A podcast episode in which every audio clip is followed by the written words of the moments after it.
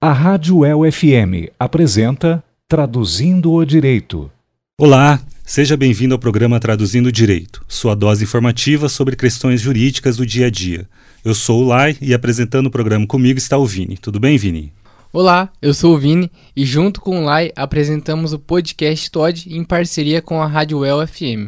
Se você desejar acompanhar nossa rotina diária, sugerir episódios, comentários, esclarecimentos, acompanhe o nosso Instagram, que é o @podcasttod, ou envie um e-mail para o podcasttod@gmail.com. Aproveita e também já segue a Rádio UEL, que é @UELFM no Instagram, para acompanhar a programação diária com muita música e informação de qualidade. No programa de hoje vamos falar um pouco de teletrabalho e desconexão. E para elucidar esse tema, convidamos aqui a advogada trabalhista e docente Natália Branco. Tudo bem, Natália? Obrigado por aceitar o nosso convite. Eu que agradeço. Fico muito feliz, muito honrada por estar aqui com vocês. Vou contextualizar um pouco a temática do programa aqui, que é o seguinte. Antes da pandemia, o teletrabalho, o home office, era uma exceção. Havia alguns momentos que prediziam que o teletrabalho era uma tendência, mas foi com a pandemia que ele ganhou força e, em alguns casos, de exceção, passou a ser a regra. E no começo da pandemia tivemos muitos relatos, alguns relatos cômicos, como convidados inesperados de toalha, uso de filtros em missa, e, por outro lado, foram também muito reveladoras, demonstrando que nós não estávamos muito adaptados às ferramentas que eram utilizadas nesse tipo de comunicação. Muita gente não conseguia mutar o microfone ou desligar a câmera e às vezes até encerrar a chamada antes de voltar, depois de uma reunião, aos seus afazeres privados. Outro ponto essencial, que agora entrando um pouco mais no motivo da temática de hoje, é que com o distanciamento social teve uma aproximação digital muito grande. Com o uso de ferramenta de comunicação, não teve mais nenhum tipo de limite de horário dos empregadores, dos chefes, com seus empregados. E que acabava assediando, vamos colocar assim, ou constrangendo os funcionários, o trabalhador, a trabalhadora, a responder fora de horário, a ter que dar satisfações enquanto estaria no momento da sua dedicação pessoal. Então, assim como com o uso dos notebooks, tablets, celulares, armazenamento em nuvem, acesso remoto, internet móvel rápida, tudo isso daí fez com que possibilitou que os trabalhadores e as trabalhadoras ficassem conectados o tempo inteiro, inclusive durante esse período que é necessário para descanso, para lazer e para dedicação pessoal e de sua família. Recentemente, o WhatsApp anunciou algumas ferramentas de privacidade que impossibilita o remetente a saber se a pessoa viu a mensagem, se a pessoa estava online em determinadas horas, o que parece que está voltada a essa tendência de regular essa situação que ficou meio fora de controle no uso abusivo do teletrabalho ou home office durante a pandemia, justamente para evitar que esses trabalhadores se sentissem constrangidos, né? Na França, usando aqui modelos de outros países, na França já com uma reforma trabalhista de 2017 já tinha regulamentado uma ideia de direito à desconexão. Então, Natália, gostaria que você falasse um pouco sobre essa relação e a possibilidade dessa relação da desconexão com o dia a dia hoje, que agora, em alguns casos, o home office passou a ser regra. Vamos lá, né? Antes de nós pensarmos nessa questão, eu gostaria de fazer algumas reflexões a respeito da jornada de trabalho, a jornada diária do trabalho. Nós temos constituído, né, a própria Constituição Federal determina que a hora normal de trabalho ela é de 8 horas. E isso não foi à toa, né? Existiu todo um estudo e um cuidado para o estabelecimento dessa jornada normal de trabalho, podendo exceder em 2 horas. É claro que nós temos algumas áreas que possuem uma jornada diferenciada pela natureza do trabalho que é exercida. Mas, via de regra, é essa jornada instituída no dia do trabalhador. 8 horas de trabalho, podendo exceder 2 horas a título de horas extras. existe um cuidado muito grande no que diz respeito à saúde, não só física, mas também psicológica, né? Não é à toa que esse período ele foi estabelecido justamente para salvaguarda desses elementos. Com todo o período de adaptação que nós vivenciamos no período de home office, né? Nesse tempo de home office, algumas barreiras aí elas foram transpostas de fato, né? Não é à toa, nós ouvimos várias pessoas comentando e compartilhando essa dificuldade em lidar com uma jornada de trabalho exaustiva na própria casa, né? Então, se inicialmente, né, as pessoas pensaram, poxa, vai ser um momento interessante, eu vou poder ficar mais tempo, né, com os meus filhos, com a minha família, isso, na verdade, né, acabou nem acontecendo, né, dessa forma, porque as pessoas estavam em casa trabalhando, obviamente, aquele tempo era separado para o trabalho, para o cumprimento da jornada de trabalho, porém, ela se estendia, né? Então, o momento que você normalmente chegaria do seu trabalho para ter um momento de lazer com a sua família, assistir uma televisão, todo mundo junto, jantar, esse momento deixa de existir. Esse momento se tornou trabalho absolutamente o tempo todo, né? E é claro que as ferramentas digitais, elas oportunizaram que esses limites, né, fossem ultrapassados, né, no que diz respeito à jornada de trabalho. E um outro detalhe lá é que a reforma trabalhista, quando ela disciplinou o home office, o teletrabalho, ela não estipula uma jornada de trabalho no home office, o que acabou dificultando um pouco mais essa situação. Lembrando também que, em alguns casos, a família estava em casa, mas a escola também estava fechada. Então, a criança, durante o período normal de trabalho, para quem tem filhos pequenos, então era uma dupla jornada na mesma hora, porque tanto o pai quanto a mãe, ao mesmo tempo que estava trabalhando no teletrabalho, tinha que cuidar das aulas online dos filhos e tudo mais. Então, foi um momento exaustivo a pandemia. Mas com relação à jornada em si, existe alguma questão na legislação que possibilita falar, olha, isso pode, isso não pode, até onde eu posso ir, como que funciona? Esse período pandêmico, ele trouxe várias novidades, né? E claro que os tribunais também tiveram que se posicionar diante de processos repetitivos em relação ao tema, né? Nós presenciamos um período de esgotamento. Nós temos visto agora que as jornadas, elas retomam muitas vezes ali de maneira híbrida, ou até mesmo há um retorno presencial do trabalho, porém esse limite dos incômodos, né, por mensagem e fora do expediente, fora do horário do trabalho, eles persistem, eles ainda continuam, né? E o que tem causado uma exaustão, uma fadiga muito intensa nos trabalhadores, né? Um dos elementos, né, que a gente aponta, que a gente consegue identificar, é inclusive a síndrome de burnout, que entra esse ano, né, em 2022, em janeiro, né, ela passa a ser catalogada como doença ocupacional, né? E realmente, a síndrome de burnout, ela tem se apresentado com uma frequência muito maior do que víamos anteriormente, e nós acreditamos que seja impulsionada por esse contexto mesmo, né? Só para esclarecer, o que é essa síndrome de burnout? Você consegue esclarecer? A síndrome de burnout, ela é um estresse crônico, né, do trabalho, desse período, dessa jornada de trabalho que não foi administrada com sucesso.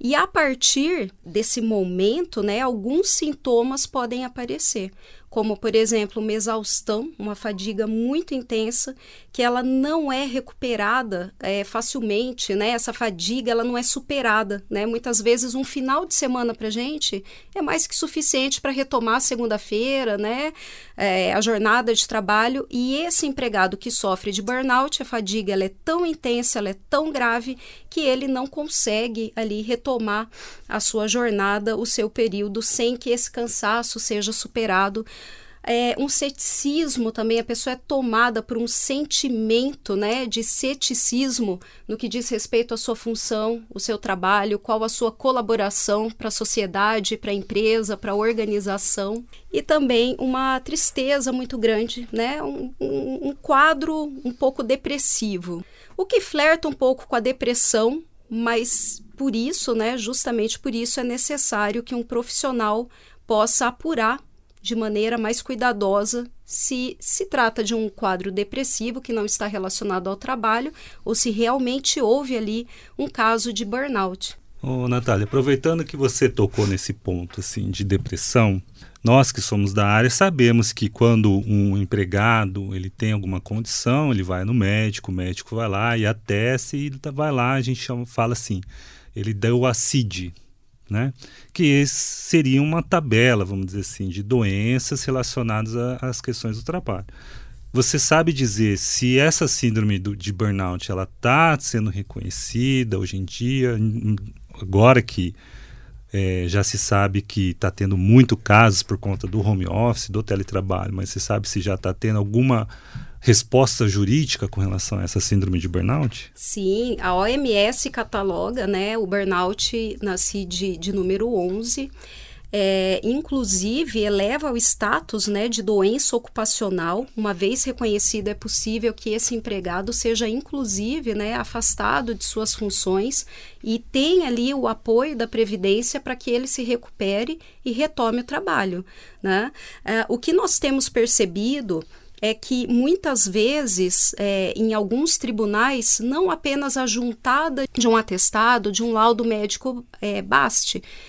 Alguns tribunais entendem e já têm tido, né, essa prática de remeter a uma perícia médica para atestar se realmente aquela situação ela configura o burnout.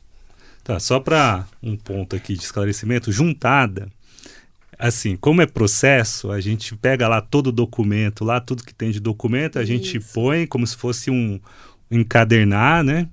Só que agora é digital e aí a gente junta o documento e manda para o juiz. Então, isso que seria a juntada. Essa juntada antes, que deveria ser aceita, alguns juízes estão não confiam, vamos dizer assim, nesse documento. É o encaminhamento da documentação, né? E aí já manda para a perícia. Ele determina que seja feita uma perícia, né? Exatamente. Uhum. Natália, então, assim, além dessa síndrome e das novas síndromes que surgiu com a pandemia, o teletrabalho, essa cobrança excessiva, a gente também tem um velho conhecido do assédio moral. Então, assim, às vezes as pessoas vêm perguntar para mim o que é assédio moral. Então, assim, como que a gente pode traduzir o assédio moral e contextualizar ele com o teletrabalho, ou aquela cobrança, aquela chamada no WhatsApp, aquela curtida exigindo comportamento lá na sua rede social, um assédio moral? É tudo tão limítrofe, né? Quando a gente fala em assédio moral, em burnout, né, são questões muito sensíveis que nós precisamos analisar de maneira bem cuidadosa. As redes sociais, elas têm possibilitado que o chefe, né, que a chefia entre na sua casa, no seu cotidiano, no seu dia a dia.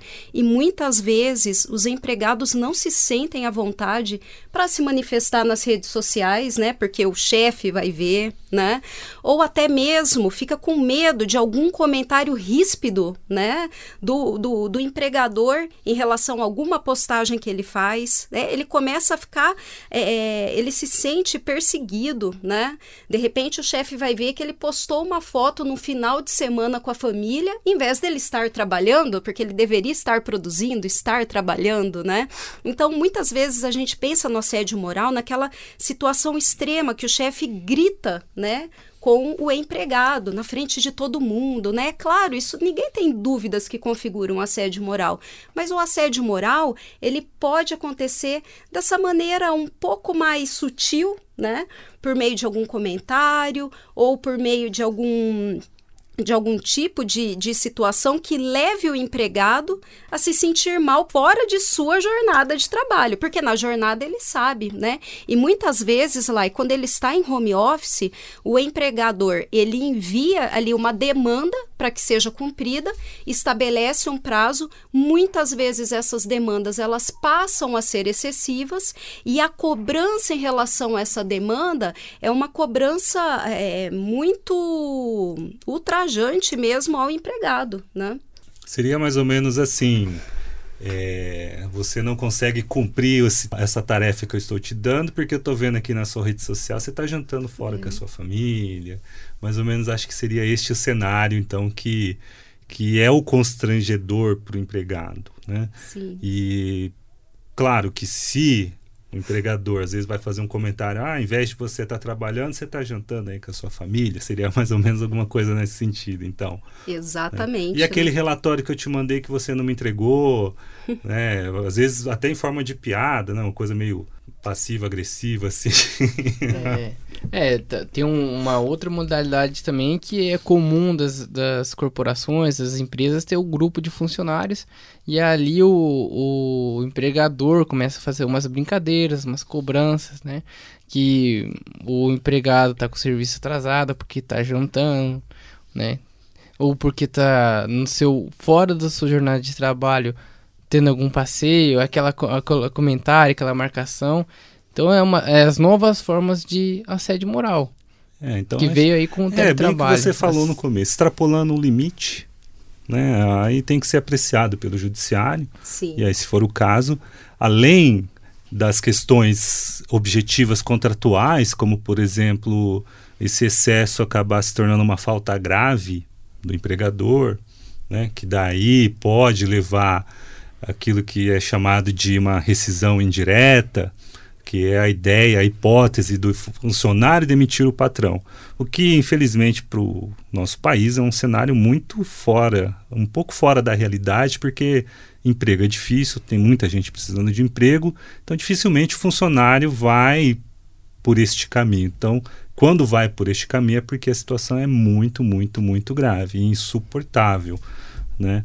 E com relação a essas ferramentas, você acha que essas ferramentas, elas terão validade, elas podem ser utilizadas no futuro, podem melhorar essas relações trabalhistas? Por exemplo, esse do WhatsApp que está protegendo a privacidade do empregado, ao impedir que o empregador saiba que o funcionário às vezes está online, mas ele está lá falando com a mãe dele, e aí o empregador aproveita, ele está online, vem cá, você não vai fazer o relatório, como que é? Você acha que vai ajudar?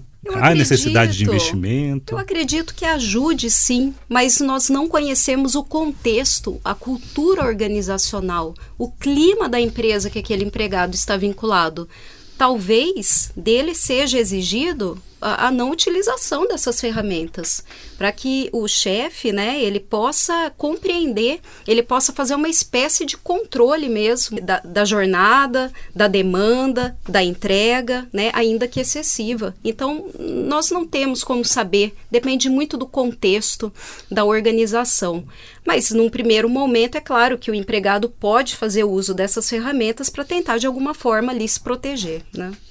Eu sei que quando teve o debate lá dessa questão da França do direito à desconexão, uma das dúvidas, por exemplo, umas hipóteses que foram criadas é a seguinte, o que a gente faz? A gente impede o acesso do funcionário, mas se ele está lá terminando o relatório, vai simplesmente impedir? Como que vai negar o acesso à internet? Vai negar acesso à rede? Então, ainda, embora a reforma lá tenha sido em 2017, que foi no mesmo ano que tivemos aqui no nosso país, ainda tem muita coisa que eles estão trabalhando. Então, acredito que essas startups, essas ferramentas, poderão mesmo nos auxiliar com relação à qualidade de vida do empregado, né? Certamente, mas eu entendo que seria interessante também a legislação abarcar essa situação também, né?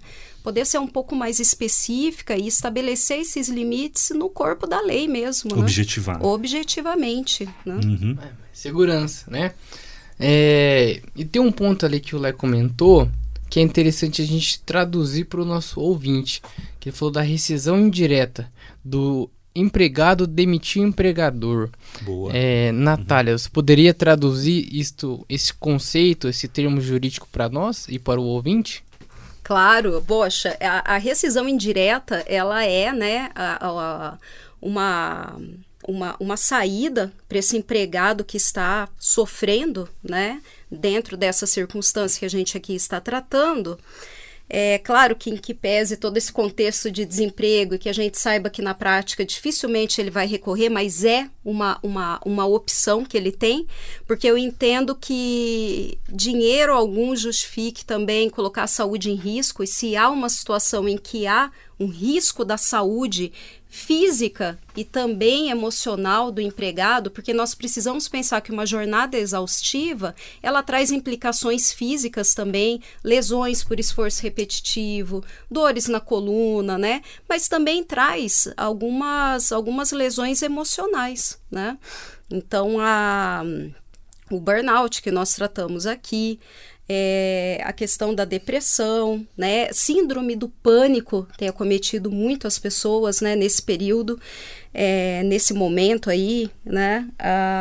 Então, nós temos aqui essa possibilidade da resolução indireta do contrato de trabalho, né? Tecnicamente, a gente fala resolução porque ela é judicial, mas aqui no dia a dia a gente fala rescisão mesmo, que é a possibilidade do empregado demitir o empregador, porque comete falta grave.